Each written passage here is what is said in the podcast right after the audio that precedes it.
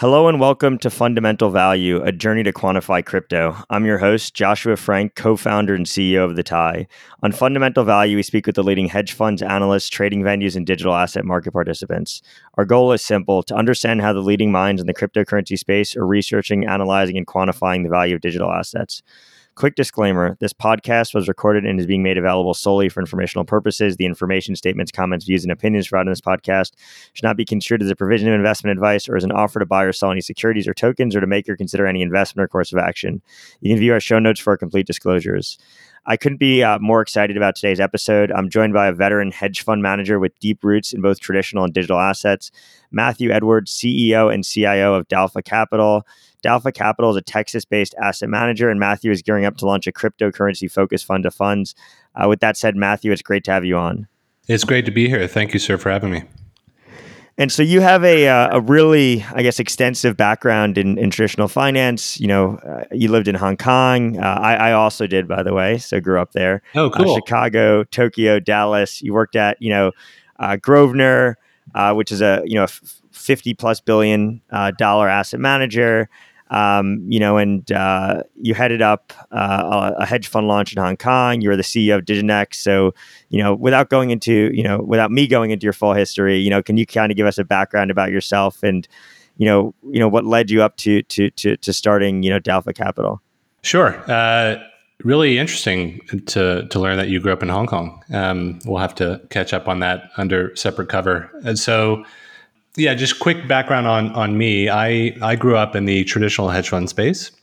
I spent the formative part of my career, as you mentioned, uh, at Grosvenor Capital Management. Grosvenor is one of the oldest uh, fund of hedge funds in the world. Uh, in fact, I think it's maybe the second oldest, if if memory serves. It's certainly the oldest U.S. based fund of hedge funds, started back in 1971 by Dick Elden, who is uh, kind of known as the godfather of fund to fund investing. Um, I joined Grosvenor in 2001 when we were about two and a half billion or so in, in total AUM, and actually got to work directly with uh, with Dick as his analyst um, for the first uh, couple years. So I got a really interesting opportunity to kind of learn the business um, from. Uh, someone who uh, obviously was a pioneer in that space, uh, so that was a great opportunity for me. And ended up uh, kind of graduating through the ranks, um, becoming a full fledged member of the manager research team, and was lucky enough to be afforded the opportunity to uh, move out to Asia. Uh, as a kid from Garland, Texas, I was pretty excited at the prospect of, of doing that. Um, Grosvenor had a very substantial Japanese client business um, and also had uh, begun allocating to the region, more specifically Japan focused uh, hedge funds. And so I got to go out there and serve as a bridge between the investment team in Chicago and our and our colleagues in Japan and our clients there, and kind of use Tokyo as a springboard to bounce around the region and look for interesting investment opportunities for us. Um, I then uh, ended up opening the Hong Kong office for Grosvenor in in, uh, in January 2013, and uh, at that point I was our Asia strategy head, and I was also one of four portfolio managers globally within the firm. So over the course of my my 13 years or so uh, at Grosvenor, I, I, I helped lead the due diligence on a couple dozen hedge funds that uh, resulted in the deployment of a few billion dollars. I also managed a number of multi-manager, multi-strategy portfolios to the tune of, of several billion dollars as well on behalf of, of large institutional clients. Uh, so I left Grosvenor in uh, in 2014. At that point, we were about 50 billion or so in, in total AUM. So it was a wonderful ride. Got to learn quite a lot about the business, um, and obviously made some great friendships as well. So a great training ground for me. I ended up uh, helping the former co-head of Asia Macro Trading at Goldman uh, launch a hedge fund in Hong Kong. Um, it was a global macro fund focused mostly on FX and rates. And uh, my CIO was, um, I suppose, a protege of sorts of Mike Novogratz. Um, kind of grew up on the desk that Novo started for Goldman in Tokyo back in the day. So um, kind of the next in, in, line of a long sort of lineage of uh, successful macro traders that came off that desk. Um, and we started a fund called Guard Capital Management in August of, of 2014.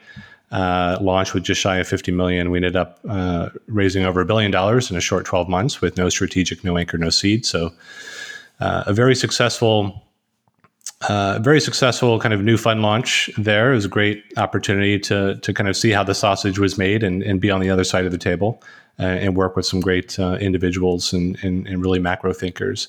So we ran that for about three years. We ended up returning capital not because we blew up or anything, but more because um, my CIO just wasn't really seeing enough in the way of opportunity to to deliver the types of returns he wanted to for investors, and so we returned capital. Um, and at that stage, I had spent you know the better part of 17, 18 years in, in hedge funds, and you know I had grown kind of increasingly disenchanted with the notion of sustainable alpha uh, in in traditional liquid markets. Um, and so I uh, ended up just kind of leaving the space altogether and, and did uh, sort of dabbled a little bit in, in, consultancy. And it was around that time that I got introduced to crypto through a friend of mine um, who had been in my ear for quite some time to kind of uh, give it a look and finally got around to doing so. And, you know, I'm certainly not a technologist by any stretch, um, but what really kind of stood out to me uh, was the uh, the inefficiencies on offer and um, and that that really kind of stuck in my mind. Um, and I began to kind of peel the onion a little bit more.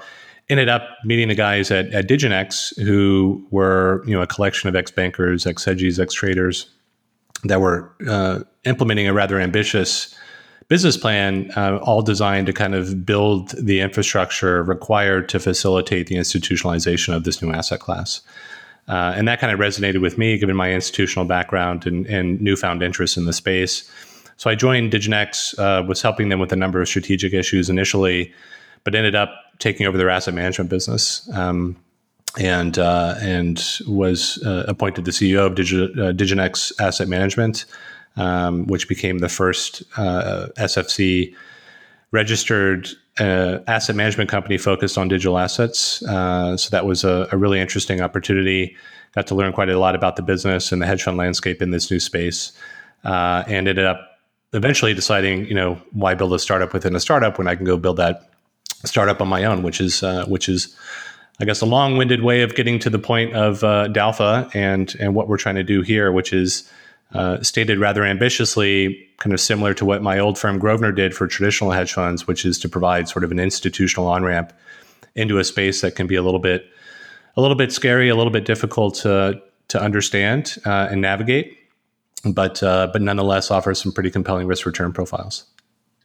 And so, uh, you know, one of the interesting things that you mentioned is just the inefficiencies in the market right? And and you know th- that crypto interested you because of those inefficiencies, and so you know when looking to you know when looking to start a funds of a fund of funds you probably had in the back of your head you know eh, also with your experience with diginex you know kind of different inefficiencies that you were, you were looking to exploit or when you're allocating to different funds you know different inefficiency that that those funds could exploit. And so can you kind of give us a background on on that and what you're speaking to specifically? Is it things like you know you know spot futures arb? Is it you know more quantitative strategies? Is it you know like like like like where where where does where is your interest at least initially or where did your interest at least initially you know lie in terms of exploiting inefficiencies in the market?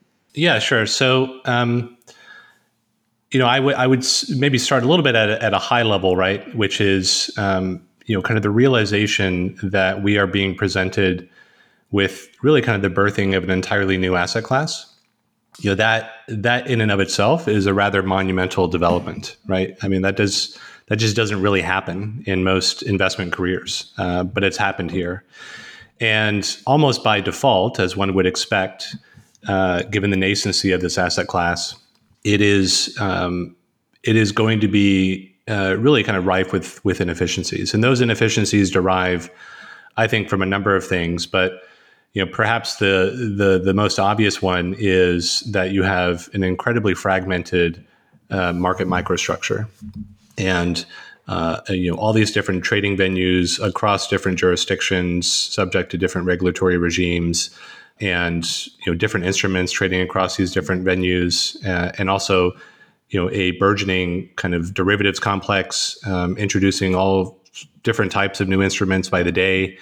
Um, so a lot of this you can imagine is going to you know create some pretty interesting pockets of inefficiency for folks to exploit. You know, I think the other thing at a high level that really kind of informs part of this calculus is the fact that this, unlike the traditional markets, you know this is a market that's dominated by by retail practitioners, right? So there there isn't a lot yet in the way of kind of sophisticated trading competition, right? Um, of course, there are outfits out there that are engaged in some form or fashion, but for the most part, it really pales in comparison to what you see in traditional markets, which are really dominated, right, by institutional investors. Um, and so I think those two at a high level probably inform the nature of the inefficiencies that are on offer.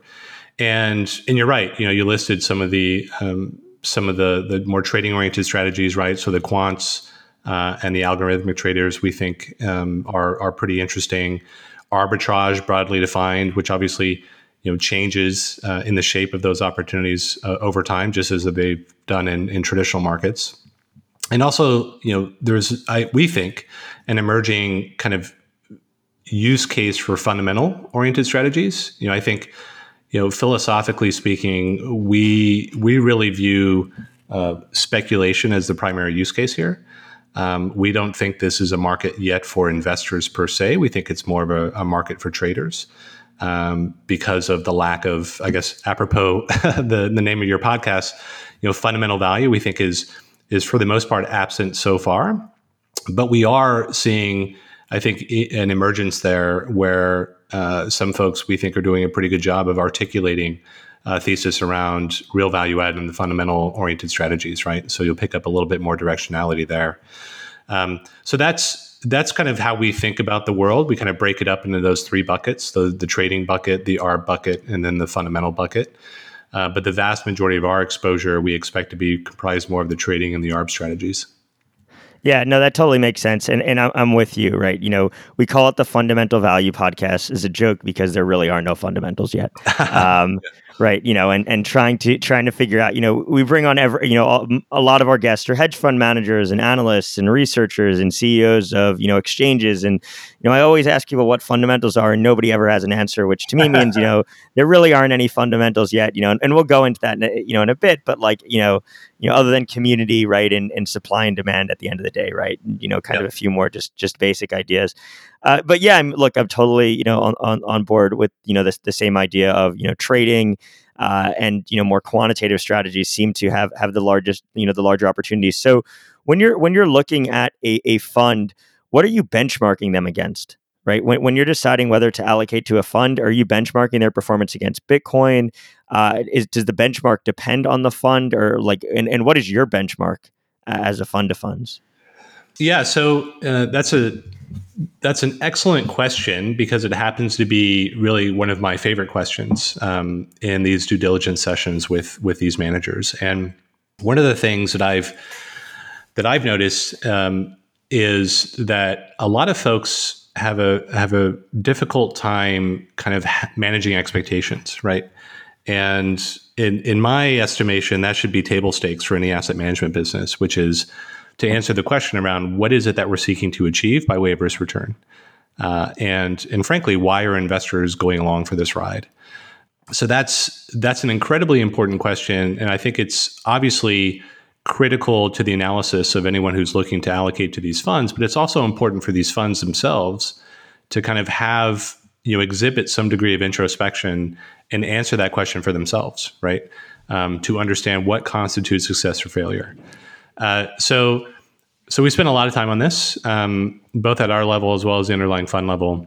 What I would say is we don't really think about returns or risk return rather um, vis-a-vis a benchmark. Um, we what we really like about this space is it has the potential uh, to deliver on the original promise of hedge funds, which was back in the day. It used to be designed to maximize absolute as well as risk adjusted returns in uncorrelated fashion, right? And hedge funds used to do that. Uh, there was a period in time when uh, they did that very well, and they could therefore justify their their rather rich fee structures. Now, of course, those uh, return expectations have been reduced effectively to LIBOR plus post the the financial crisis, and you've seen fee compression on the back of that, right? So the value add isn't quite what it used to be uh, in the traditional hedge fund space, but in this space uh, you you see managers and strategies that are actually capable of delivering on that original promise. And so that's how we think about it, right? We think about it in sort of an old school hedge fund mindset, which is these are absolute return strategies. These are not relative return strategies.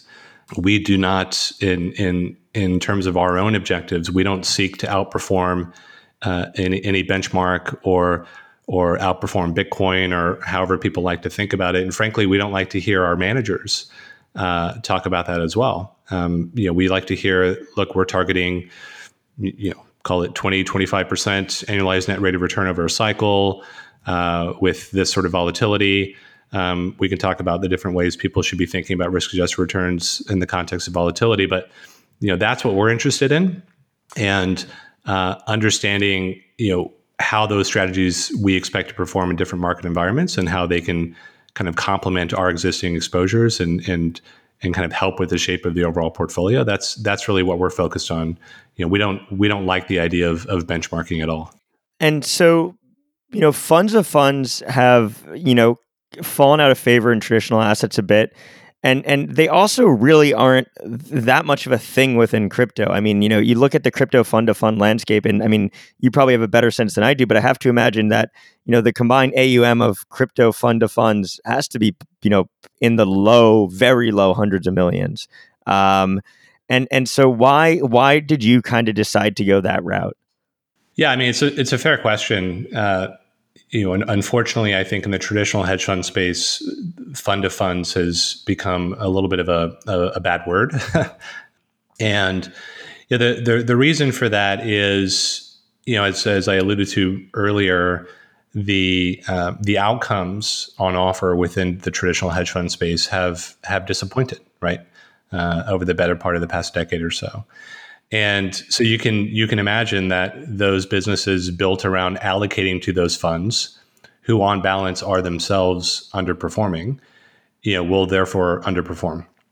And it's magnified, of course, um, or exacerbated by the fact that you've got the additional layer of fees, right? So your net net returns to your investors have been, uh, I think, on balance disappointing. And so there's certainly a performance element here, which I think is informed the uh, the distaste for fund to funds broadly defined, and I think also, you know, as hedge funds have become a little bit more household, a little bit more just commonly recognized and accessible, a lot of these institutional investors have developed their own in-house capabilities, right, to go out and and get the exposure that they want to, you know, they can they can Harvard can call up Citadel and uh, get that access directly pretty easily, right? They don't need a, a, Blackstone or someone else to help them get that exposure.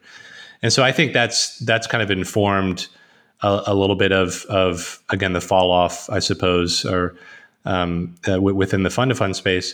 But you know, there was a point in time when fund to funds added significant value, right? And they performed a great service to really the hedge fund industry broadly defined but certainly for investors that were seeking access and exposure to the space, right? And that would have been in the early days of of of, of hedge funds and kind of when things began to to kind of institutionalize, right? So, you know, traditional hedge funds used to be kind of a backwater, um, and it really wasn't until uh, Dave Swensen at, at, at, Yale kind of decided to make that first allocation to Tom Steyer at Farallon back in 1988, when institutions, you know, finally kind of you know sat up and took notice and said, "Look, this could be this could be an interesting space for us to gain some differentiated exposure." And it was really in the mid '90s when when some of the Japanese financial institutions wrote very large checks to Grosvenor um, to say, "Look, this is a really compelling risk return profile." We don't know much about the space. Uh, it's a little bit scary because it's opaque. You know, there's some complexity associated with the underlying strategies. There's volatility and return outcomes, there's regulatory uncertainty, there's operational deficiencies, and so forth. But we're going to hire someone who's an expert who can go out there and help us navigate this space and build us a portfolio designed to, uh, again, provide that differentiated source of risk return. And fund of funds, you know, had there was sort of that golden period, right, where it was the obvious first place to start as you attempted to access this this new space. And I see history rhyming quite a bit, right, within the uh, within the digital asset space. You know, all of those things that I use to characterize traditional hedge funds in those early days you know certainly apply to to crypto hedge funds, but probably even more so, right? Just given the the nascency of the asset class and so forth. So I I see the fund to fund vehicle um, serving as a great delivery mechanism and and frankly a great on ramp into this space to be able to uh, you know solve for things around you know volatility and uh, and and just kind of uncertainty and the complexity. It doesn't require much in the way of technical proficiency to kind of understand what it is that folks like us are doing, right? It's if you're accustomed to investing in hedge funds, then we're speaking the same language, right? Um, this is just another asset class to trade. And I think once people kind of realize that, they'll understand that this sort of access point is something that could make sense for them. And so when deciding whether or not to allocate to a particular fund you know you mentioned benchmarking and risk return but but what are some of the traits that you're looking for you know how do you do due diligence on a fund yeah. um, you know especially in an asset class where you know these fund managers have have very small track records i mean we're, we're a data company right and you know we have three years of out of sample data in crypto which is which is a lot and i mean most crypto funds or a lot of them don't even have three years of performance data right and and the market cycle that we're seeing now is probably very different than the market cycle which they were investing in, even if it's an older fund back in 2016, 2017, right? So, how do you kind of contextualize all that? You know, what are you looking for? What are you know potential red flags? I mean, I guess that's like seven questions in one, but but really, yeah. you know, you know, you you sit down, you meet with a fund. What are the first three questions that you ask?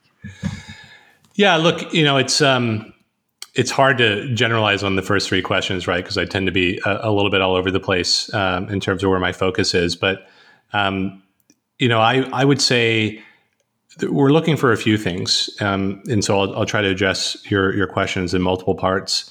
But the due diligence that we're conducting is, for the most part, exactly the same due diligence that I conducted at Grosvenor, right? Um, and uh, both on the investment due diligence side as well as the operational due diligence side. So we're bringing what we believe qualifies as institutional best practice, you know, from that old world in, into this new one. You know, there are some nuances around what we call infrastructure risk, right? So we have to contemplate things like uh, exchange and custody risk, um, and you know that's probably the only area where it requires a little bit of tweaking uh, that we probably didn't have to do in the old world, but otherwise it's effectively the same. And you know, so what are we looking for there? Obviously, we're we're focused on strategies that we feel like um, you know would be complementary to kind of what we're doing, you know, as a business and as a firm. And again, we're focused more on the trading and, and ARB side of the equation. Uh, so that's that's the first part, and then obviously you want to align yourself with uh, with practitioners and teams that you feel like can execute on those strategies. And to that end, you know, we, if I can admit a bias, we we probably do have a bias towards folks that actually come from the world of of traditional hedge funds or, or asset management. Um, we like. I mean, I, I, think that, that that makes sense, right? I mean, I, I, think we saw in March, you know, this year, a bunch of you know, and, and would love your perspective on this, but but a bunch of crypto native funds blow up because of poor risk management and just that lack of experience as well. Yeah, yeah. So so folks that have actually managed risk in the past, um, you know, obviously that's a good starting point for us, uh, and um, also understand what it means to act as a fiduciary uh, and what it means to implement institutional control by way of policies and procedures in their in their own back office and so forth. So so those are things that we, uh, of course, try to solve for. Um, and then there's there's sort of the the softer side of things, the more qualitative, I suppose, which is um, we're really focused on folks that we believe can be good stewards of capital and kind of embrace the partnership mentality. Because at the end of this day, at the end of the day, rather, similar. The, I'll never forget one of the one of my favorite meetings in my early days at Grosvenor was with a very large, famous um, hedge fund manager um, based out your way actually, and and we'd asked him, you know, how we can do better. Are we asking the right questions? How does he think about us as an investor? And he told us, you know, you guys Grosvenor know us better than anyone else. Um, but at the end of the day, you still don't really know what we do, right? Because on a day to day basis, you're not, you know, sitting there on the trading desk watching everything that happens, right? And he says, ultimately, you simply trust me to manage your money, right? And this is very much it's it's and that always stuck with me. And and this is a trust business, and these things trade on two things, which is trust and competence. And so, to the extent you can kind of solve for both of the both of those, and we, you know, the trust element, of course, is earned over time as you get to know people, but you also you get to see how they respond to certain requests, um, how proactive they are in their communication, how transparent they are with their own business. Um, of course, we we conduct you know your your, your usual reference checks uh, as well as as background checks um, and all that. But um, but that's that's a critical piece of this puzzle, especially in a place like this, right, um, where where the risk is probably heightened relative to what you see in, in the traditional hedge fund space. Those are those are the things that we're attempting to solve for and what we're looking at. Um, and you know, you mentioned uh, as well that there's a limited track record, um, which is totally true. And this is this is an area where I think I think we we really kind of can add the most value is uh, identifying folks that are early in their life cycle, where you don't have the obvious trade that people you know are want to do, which is you know this here's another you know Goldman prop desk spinoff. Uh, they've got a, a, track record that you can sort of verify within the Goldman complex. Uh, therefore, you know it's a no-brainer to throw lots of money at them because you'll expect them to replicate that success on their own. Um, that was a very profitable trade for a lot of Goldman spinouts over the years in the traditional hedge fund space. And um, in this space, you don't have that luxury, right? You don't have that pedigree that is just blue chip across the board. You don't have that track record that you can underwrite and so you need to, uh, you know, you need to do your own due diligence. You need to exercise your own judgment, right? And you're going to have to. What we're trying to do is identify folks that are maybe, you know, when Paul Singer set up Elliott, he didn't have a track record, right? Uh, he was a real estate attorney, and you know, he struck upon a convert arb strategy that he thought was interesting. He cobbled together a million bucks of friends and family money, and he set up Elliott, right? And now he's the most successful, one of the most successful hedge funds of all time you know, Ken Griffin famously started Citadel trading converts out of his dorm room at Harvard. so, um, you know, there a lot of these these hedge fund titans, you know, they they kind of started uh, really in similar ways to some of these guys, and and if we can be hopeful uh, and and and rather ambitious, and the expectations is that maybe you know, maybe the folks that we're speaking to are the future Elliots and, and Citadels, right, um, of the digital asset kind of hedge fund game. And so, when you actually make that determination that this is an interesting, you know, hedge fund that you want to take a position in, you know, how how does that actually come about? Do you do you do you plan on taking a small position initially and increasing it over size over time? Sorry, you know, how do you how do you determine the scope or, or size of the investment? Uh, you know, in, in any individual fund, right? You know, what makes you decide to write a check for, you know, X amount of dollars or 4X that amount of dollars?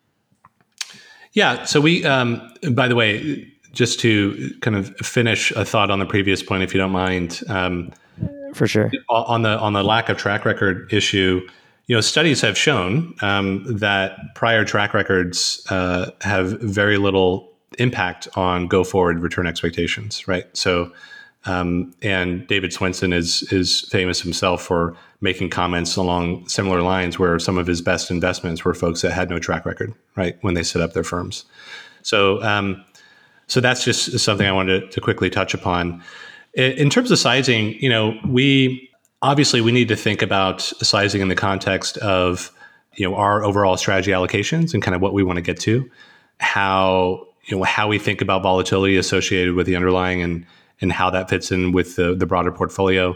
We also need to think about liquidity. Um, and, you know, that is in many ways more art than science. Uh, and I think, you know, some of the, some of the early vintage crypto hedge funds, you know, did run into that kind of classic asset liability mismatch, right? Um, which I'm sure you saw.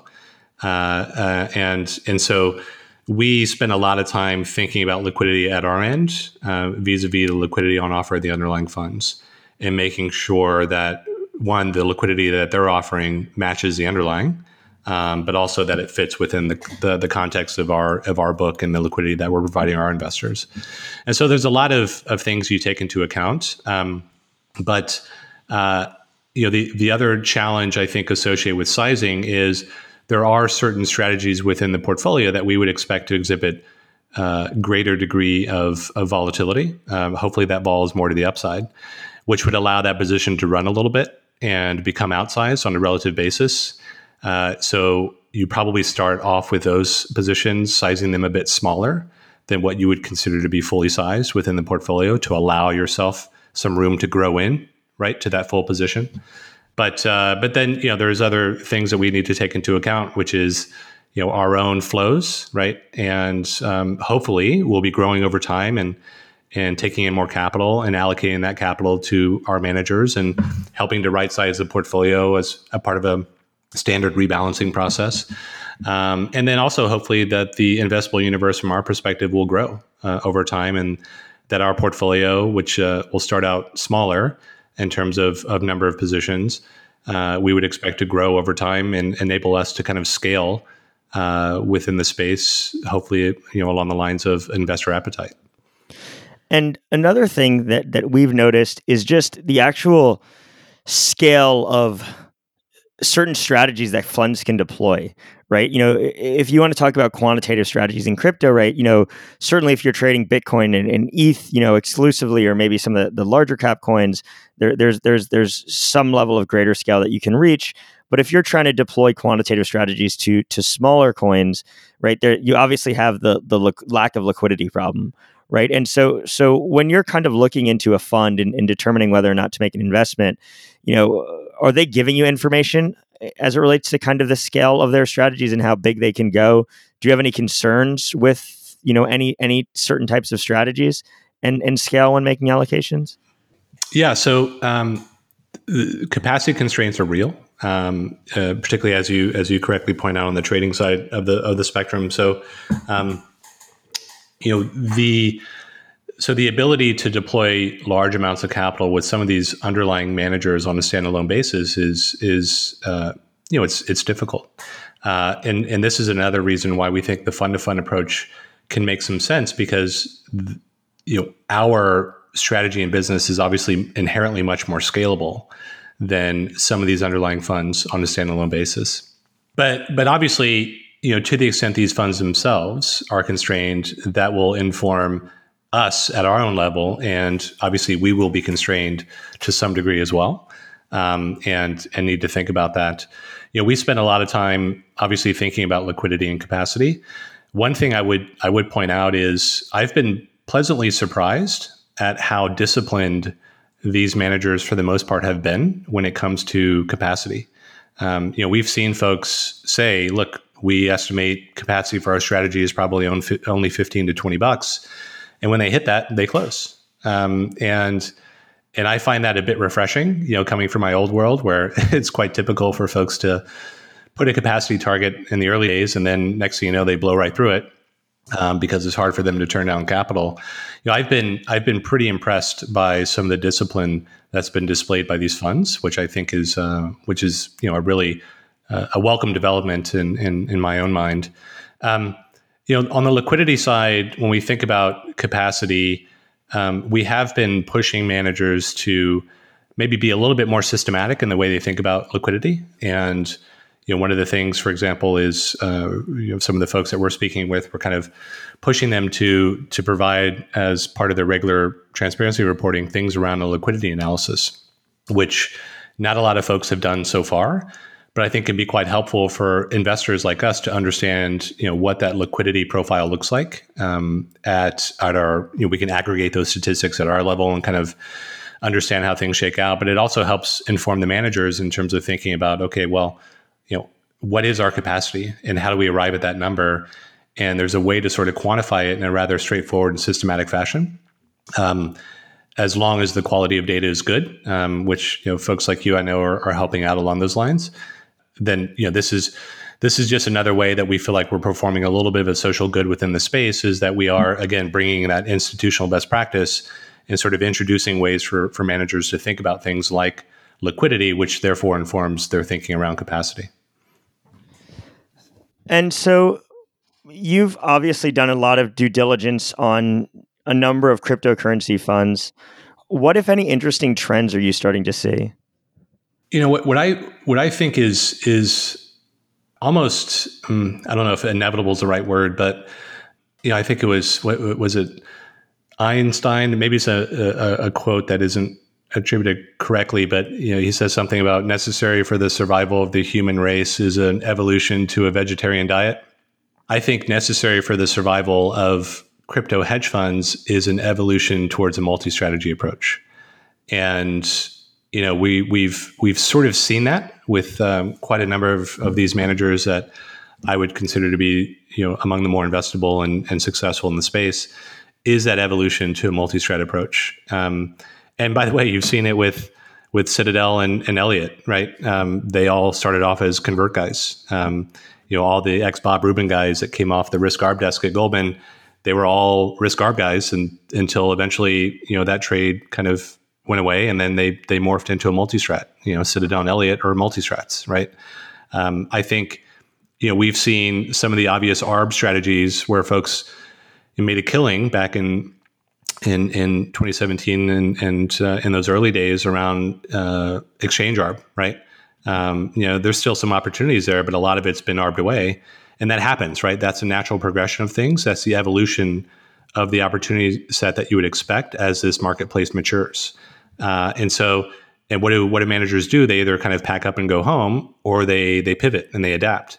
And so that's another thing that we kind of look to solve for when we're conducting our own due diligence is you know making sure, sure that the folks that we're aligned with you know have enough tools in their toolbox to be able to kind of skate across what we would characterize as like you know kind of the asset class spectrum and and really adapt to to a changing market environment so to that point, you know, one of the things that we've seen, and you know, I guess you're hitting on this, is you know, somebody start as a you know a you know a crypto hedge fund, right? Um, you know, with with some mandate, and then kind of move into also doing venture and you know all these other sorts of things, right? I mean, uh, you know, it's it seems like you know you look you look at the space, right? You look at some of the bigger you know funds, and they're they're doing you know 15 other things, and so you know how do you kind of differentiate between a, a venture fund and a hedge fund in crypto? And you know when is it you know get to a point where you know you know certainly there's there's some merit in being able to to de- you know deploy multiple strategies but when does that become too much and just not make sense anymore? Yeah i mean obviously strategy drift is uh, is certainly a bad concept you know in the in the traditional space. But i think it's it's just easier for folks to be laser focused on a specific strategy in those more mature markets, right? Because they tend to be deeper and uh, and it's just it's they're more mature and, and you kind of you need to be specialized to develop an edge, right? Um, in this space, you know, we there's greater allowance for it in our minds because it's almost it's almost necessary uh, because these markets are just evolving and changing so quickly. You know, there's there's some there's some wisdom in being open-minded and flexible about capitalizing on on these new opportunities as they arise so long as you feel like you're capable of of delivering for your investors right?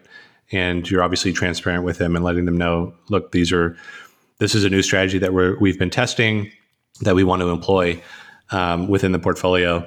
You know i would say we probably do draw a line though um, when it comes to you know folks that maybe start off as a quant and then they decide oh we're going to you know launch a VC product or maybe introduce less liquid positions within the portfolio you know that that to us would certainly qualify as I guess strategy drift um, in the sense that it's just the it's the, also just completely different skill set. Yeah, it's a totally different skill set, right? It's it's completely different. Um, the liquidity profile is different the return expectations, risk return are different. You know that that would be, I think, a pretty dramatic about face that that we would you know probably want to spend some time talking about. yeah, no, that that certainly makes makes sense. And so when when kind of looking at you know allocating to crypto crypto you know funds of, of different kinds, what what risks you know are associated with investing in in funds and and how does that differ depending on the type of fund that you're investing in? So I guess the, the you know the, the risks are um, the the risks are fairly consistent, right, from from strategy to strategy, um, and uh, you know the the you think about the areas where folks have maybe stubbed their toe. you know, the two obvious ones are around that asset liability mismatch and, and a misunderstanding of liquidity, um, as well as maybe the the use of leverage, right? And and so those, you know, in, in terms of kind of forced errors, uh, those are those are you know any of the funds that we look at and, and the strategies they employ for the most part could be exposed uh, to that in some form or fashion. Now the good news is we don't we don't really have much of an appetite for leverage. Um, we think this space offers plenty of volatility on its own. Uh, that you don't need leverage to sort of amplify some of those outcomes, and and we don't employ obviously any leverage at our own level. So that's a little bit less of a of a concern. You know, the liquidity issue is something where again we've we've talked about that's that's of critical importance, um, and it can change pretty dramatically. Um, some of these these things, as you know, are pretty thinly traded. Um, even though Bitcoin itself is is plenty liquid, um, it still in the grand scheme is uh, relatively thinly traded. In fact, Stanley Druckenmiller just said that's one of the things he thinks is, is, is interesting about it. So I would say those are probably the two the two primary risks from a from an execution perspective that that we think about and where where folks can you know things can can really go wrong. And so, have you seen crypto funds getting larger? I mean, from my perspective, it seems like we, we, we are bound to see some some level of consolidation, right? Where you know larger funds are you know you know starting to kind of emerge, and, and certain funds are outperforming and attracting more capital. Is that something that that you're seeing? Are you seeing specific, you know, funds, you know, outperforming others? I mean, you know, as an example, in 2019, we we saw, you know, a big big outperformance from the quantitative versus the fundamental side, which just makes sense because everything went down. Yep. Um, and you know, and yeah, I'll let you t- take that, and then I have a follow up as well. Yeah. Yeah, I mean, we we uh, obviously we are seeing some degree of dispersion um, within the the underlying strategies, as one would expect in a market like this. Um, and you know, in terms of, of folks getting bigger, you know, we, we are seeing some growth for sure um, uh, among the underlying managers, but you know, the growth has not been meteoric. Uh, you know, it's been kind of slowly, slowly wins the race, and I, I think the reason for that is, um, you know, folks still are kind of figuring out what the best way to access this space looks like, right? And um, you know, obviously, if you if you take a, a step back and you think about it from an allocator perspective, you know, here's this here's this interesting new asset class, this thing called Bitcoin. Um, I'm reading about how it's it's you know Bitcoin to the moon, and um, it seems to be you know kind of interesting from an asymmetric uh, risk return perspective. And you know, so the question is, okay, well, do I go for that sort of flat pricing approach where I just get that directional exposure by opening up an account on Coinbase, um, or do I go the active management route? And I think you know most of the engagement thus far on the active side, as as you've seen and uh, and has been written about, has been on the on on kind of the VC side of the equation, right? So if I think it's easier for an institutional allocator to kind of sit back and say, well you know, I'm going to treat this as an innovative new technology, right? And and where does that go in my bucket? Well, it goes it goes in the VC bucket, right? Um, and that's been sort of a, a pretty easy circle for them to square, and and that makes sense. And it's something where they they're willing to carve off a little bit, putting in that VC bucket and check back in in ten years to kind of see how it turned out. And I don't think an, uh, enough people have really thought about you know the the other opportunities on offer on the liquid side of the spectrum, right? And when it comes to active management, and there just hasn't been as much focus and much voice kind of put to that, which is one of the things that we're attempting to rectify with our, uh, you know, our own kind of outreach, and you know we have thought pieces as well that we put out on this very topic, and just kind of making the case that look, you know, lost in the midst of all this noise, you know, Bitcoin to the moon, what have you, Bitcoin falls off a cliff, whatever it is, you know, there's there's opportunity on offer in the here and now. And the volatility used to be a good thing for traditional hedge funds. And guess what? It still is a good thing. And this is one of the most volatile asset classes on the planet. And so getting people to focus on that and realize that there's some pretty extraordinary risk return on offer in this space, um, I think that's been the challenge. And that's why you've just seen there has been growth for sure. But uh, again, it hasn't been dramatic, um, at least not yet. And so when when allocating, just you know, I guess a really quick you know question, you kind of you know hit on this. Are, are you interested in, in, in allocating to funds that are invest investing in in you know non-liquid tokens like actually taking equity stakes in in just you know market participants you know like picks and shovels businesses or anything else? Or is it mostly just liquid tokens?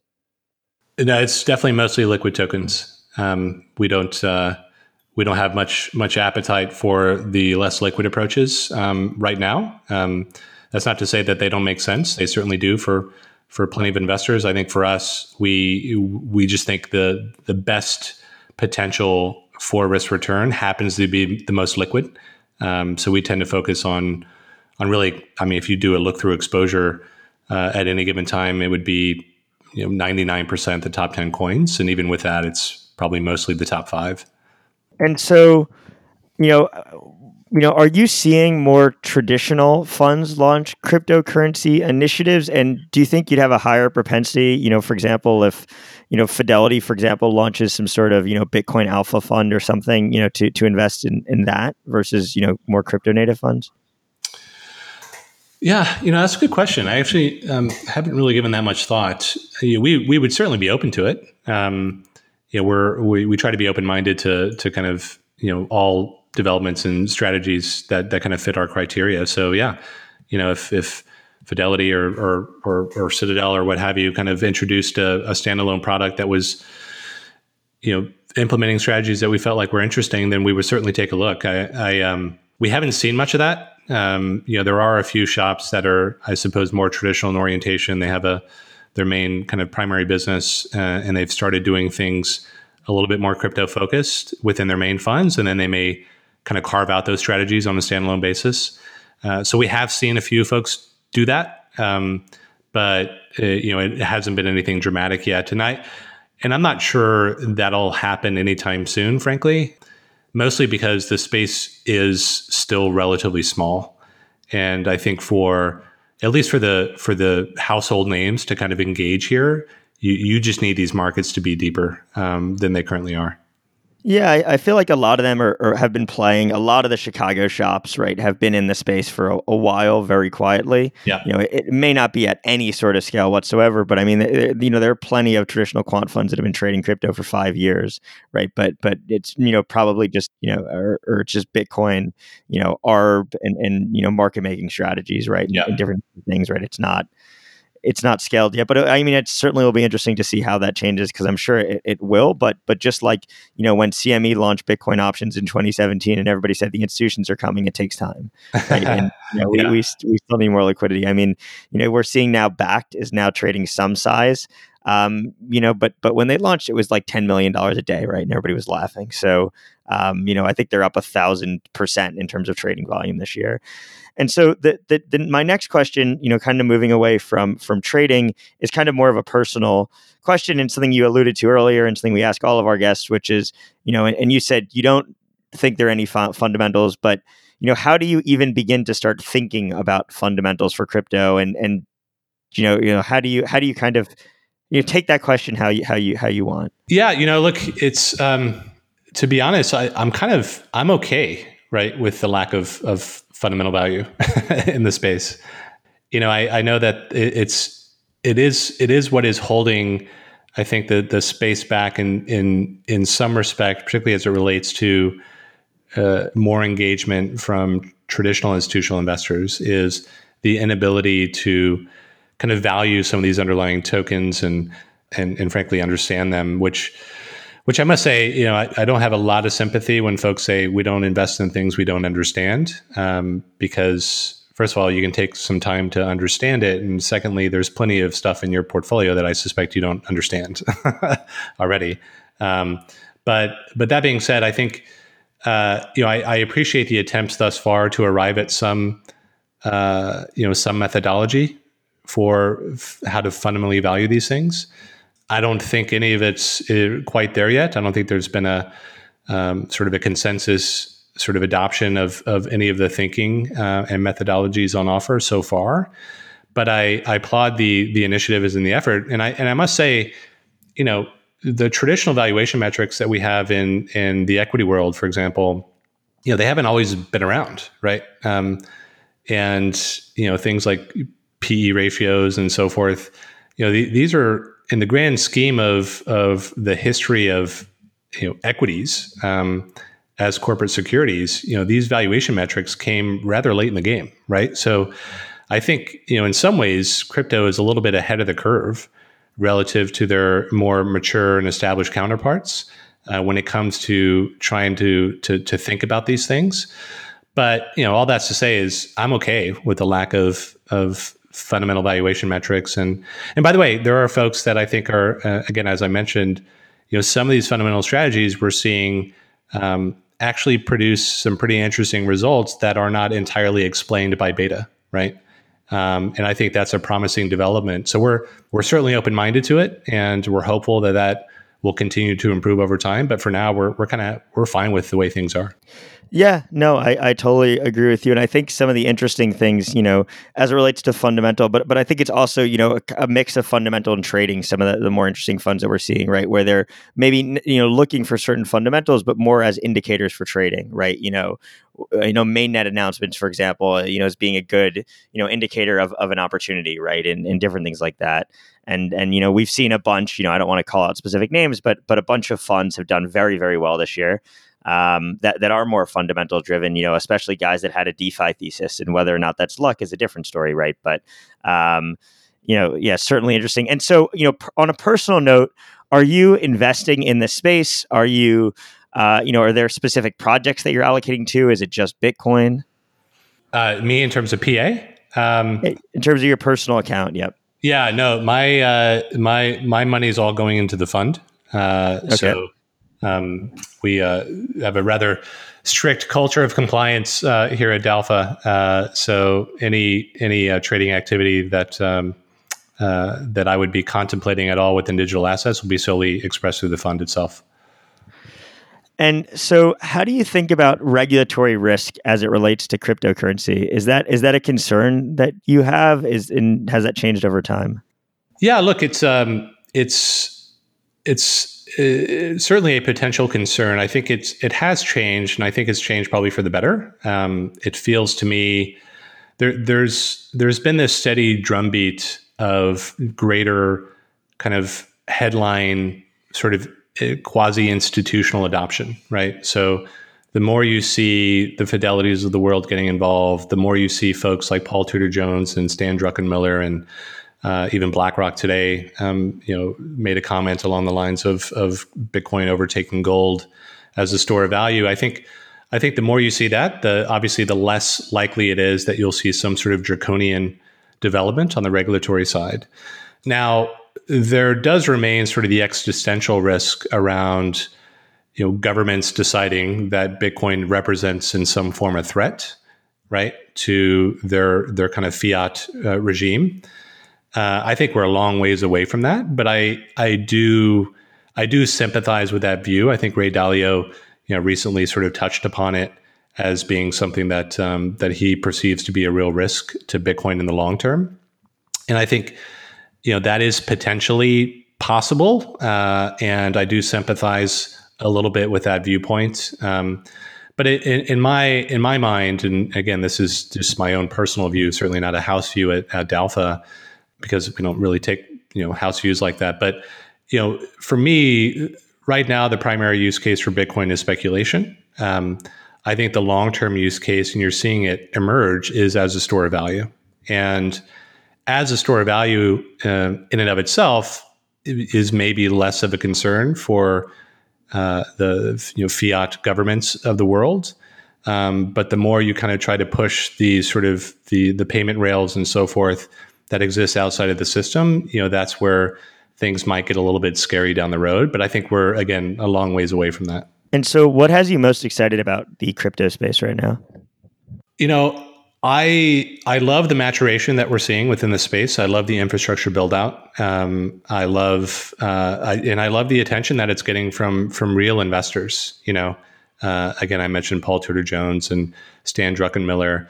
And you know, a bull market always helps. Uh, I think now crypto is back in the sort of front of mind for a lot of uh, talking heads on CNBC and investors otherwise, and I think that's great. Um, I think it is uh, it is a reminder that this is a space that exhibits some pretty interesting characteristics vis-a-vis what people are doing elsewhere in their portfolios. And frankly, you know, we're in a world right now where, again, we've talked about the dwindling supply of alpha in, in traditional kind of alternative vehicles.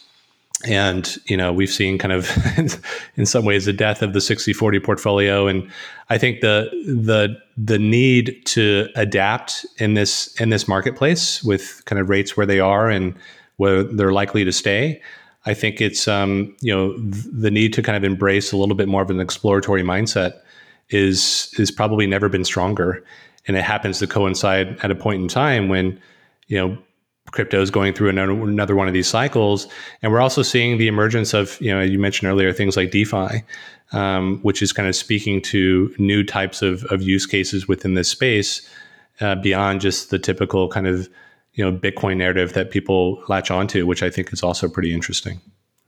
And so, a final question, which was put together uh, by uh, a friend of both of ours, Ryan Gorman, which is that we know you're a f- huge football. I would have written soccer, so uh, a huge, a huge football fan, uh, and have been to uh, multiple World Cups and Premier League matches. So, if you could play alongside any uh, current or, or former player, who would that be and why? And then for our American friends, if you could play alongside any American athlete, you know, probably non soccer, because you know most people aren't going to get the reference. You know, who would you play alongside?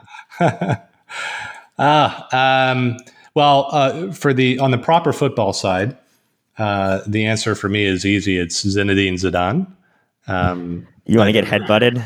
Yeah, my only memory. Yeah, I think I you know he's he's the best player I've ever seen. I mean, obviously Messi and Ronaldo are phenomenal, but yeah, I, I grew up playing um, center mid and you know just watching Zidane and his his just control and his vision. Uh, he was just such a, a, phenomenal a phenomenal playmaker and and kind of field general. Um, I, I actually had the the pleasure of meeting him once. I got to meet the whole Real Madrid team back in the days when they were the Galacticos. Um, so I got to meet Beckham and all those guys. And so I met Zidane, and what really stood out to me was the guy is massive. You know, he's like he's like he's like six four, you know, super broad shoulders, and so you could you could fully appreciate up close like why he was so good at possession because he could just use his body so well um, to kind of you know fend people off. Uh, so Zidane is certainly my favorite footballer of, of all time. American athletes, that's that's kind of interesting. Um, oh, geez, I don't, I don't know who uh, who that could be. Um, you know, I've had a, I've always had a soft spot for the the multi sport guys. You know, so Bo Jackson and Deion Sanders. Um, the ability for those guys to kind of yeah, the ability for those guys to sort of excel at two sports professionally was was pretty phenomenal. Um, and uh, so I guess just to witness that up close, that would have been that would have been probably a, a, sight to see. Awesome. Well, thanks so much for your time, Matt. And can you just let everybody know where they can find you online? Yeah, sure. So we're um, uh, you can find us. We're at dalpha.capital. Uh, that's D A L P H A. Um, so kind of digital alpha, and, and uh, so that's uh, that's our website. And you can you can kind of you know see the team and bios there. We've also got um, links to some of the thought pieces that we've put out. Um, we also obviously have a Medium page for that. And then I'm on Twitter, um, Edification. My my nickname is Eddie. Uh, my friends call me Eddie, so it's E D D Y Fication. A little fun play on words. Um, and uh, and yeah, so that's uh, that's us. Thanks so much for for having me. Uh, really enjoy the conversation. Yeah, thanks, Ben.